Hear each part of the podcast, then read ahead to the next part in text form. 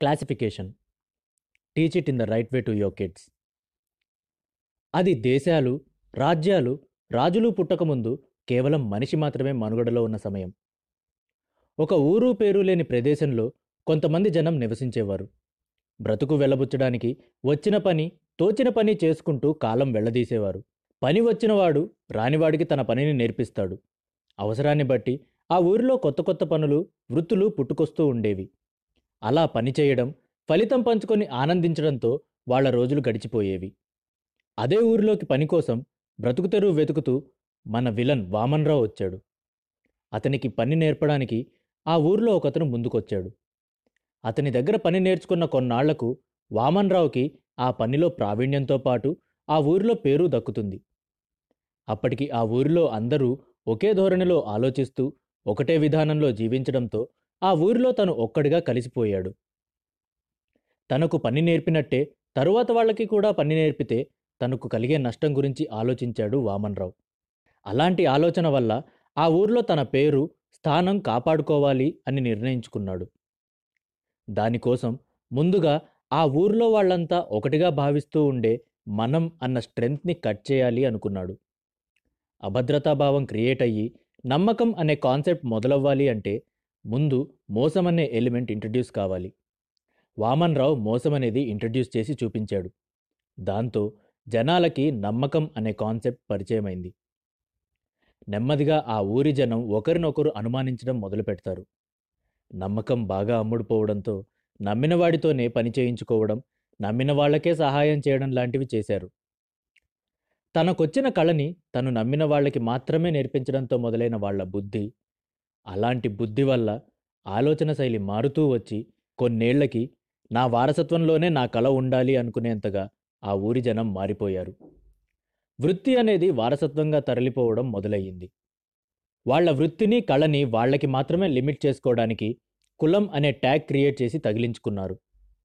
నేను నా పిల్లలు ఈ రకం అన్న క్లాసిఫికేషన్తో ఊర్లో పదుల్లో వందల్లో కులం అనే ట్యాగ్లు పుట్టాయి. ఇలా మనం కులం అనే క్లాసిఫికేషన్ని ఇవాల్టికి ఇంకా మైండ్లో మోస్తూనే ఉన్నాము. దానికి ఇవాల్టి జీవన విధానంలో ఎంతవరకు ప్లేస్ ఉందో మీకే బాగా తెలుసు. పైన కథలో చెప్పిన విధంగా ప్రతి ఊరిలో కులం అనే ట్యాగ్తో క్లాసిఫికేషన్స్ మొదలయ్యి వాళ్ళ వృత్తి వేరైనా జీవన విధానం ఒకటిగా ఉండేది. అలా ఒక ప్రదేశంలోని వేరువేరు ఊళ్ళల్లో వేరువేరు క్లాసిఫికేషన్స్లో ఉన్న గ్రూప్స్ని ఒకటి చేయడానికి ఒక హీరో నడుము కట్టాడు. మీరందరూ చేసే పని దాని స్పెషాలిటీ వేరైనప్పటికీ మీ వే ఆఫ్ లైఫ్ ఒకటే కాబట్టి మీరంతా ఒకటి అని అందరికీ మళ్ళీ ఒకటే క్లాసిఫికేషన్ ఇవ్వాలి అని పూనుకున్నాడు. వారి వృత్తి వల్ల వచ్చిన క్లాసిఫికేషన్స్ కాకుండా జీవన శైలిని బేస్ చేసుకొని ఒక క్లాసిఫికేషన్ ఇవ్వడంతో అలా రిలీజియన్ అనే ట్యాగ్ పుట్టింది. రిలీజియన్ అనేది సింపుల్గా చెప్పాలి అంటే నువ్వు జీవితంలో ఎలా బతకాలో చెప్పేది.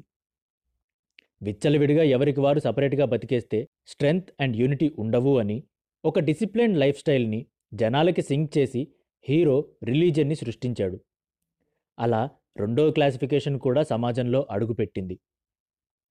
కాలం మారుతూ మరికొందరు హీరోలు ఇంకొన్ని క్లాసిఫికేషన్స్ని పరిచయం చేశారు. ఒకళ్ళతో ఒకళ్ళకి ఇంటర్ఫీరియన్స్ లేదు కాబట్టి ఆ గ్రూప్స్ మధ్య కాన్ఫ్లిక్ట్ రాలేదు.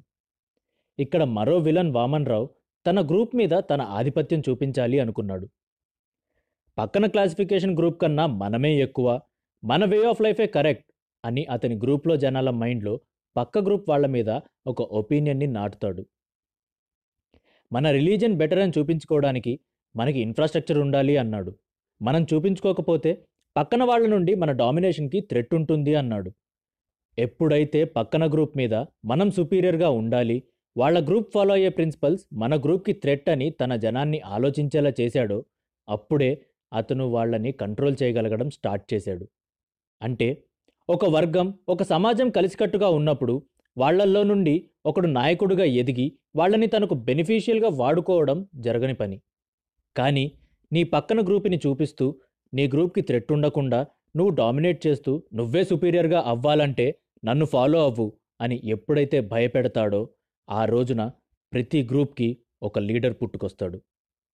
నా పాయింట్ ఈ స్టోరీలో చెప్పినట్టు మనం మోస్తున్న క్లాసిఫికేషన్స్ అన్నీ సొసైటీలో జీవన విధానం సరిగ్గా అమలు అవ్వడం కోసం ఒకప్పుడు ఎవరో తయారు చేసినవి. మన దగ్గర ఆల్రెడీ ఇలాంటి క్లాసిఫికేషన్స్ చాలానే ఉన్నాయి. రిలీజియన్ అని క్యాస్ట్ అని లోకల్ రీజియన్ అని ఇంకా ఎన్నో. ఇలాంటి క్లాసిఫికేషన్స్ని వాడుకొని మనల్ని విడదీస్తున్నారు వాడేస్తున్నారు. నీ క్లాసిఫికేషన్ ఇది అని నీకు గుర్తు చేసేవాడితో చాలా జాగ్రత్తగా ఉండు. నిన్ను వాడు వాడుకునే ఛాన్సెసే ఎక్కువగా ఉంటాయి. ఎందుకంటే నీతో వాడికి పని లేనప్పుడు నీ క్లాసిఫికేషన్తో వాడికి అసలు అవసరం ఉండదు.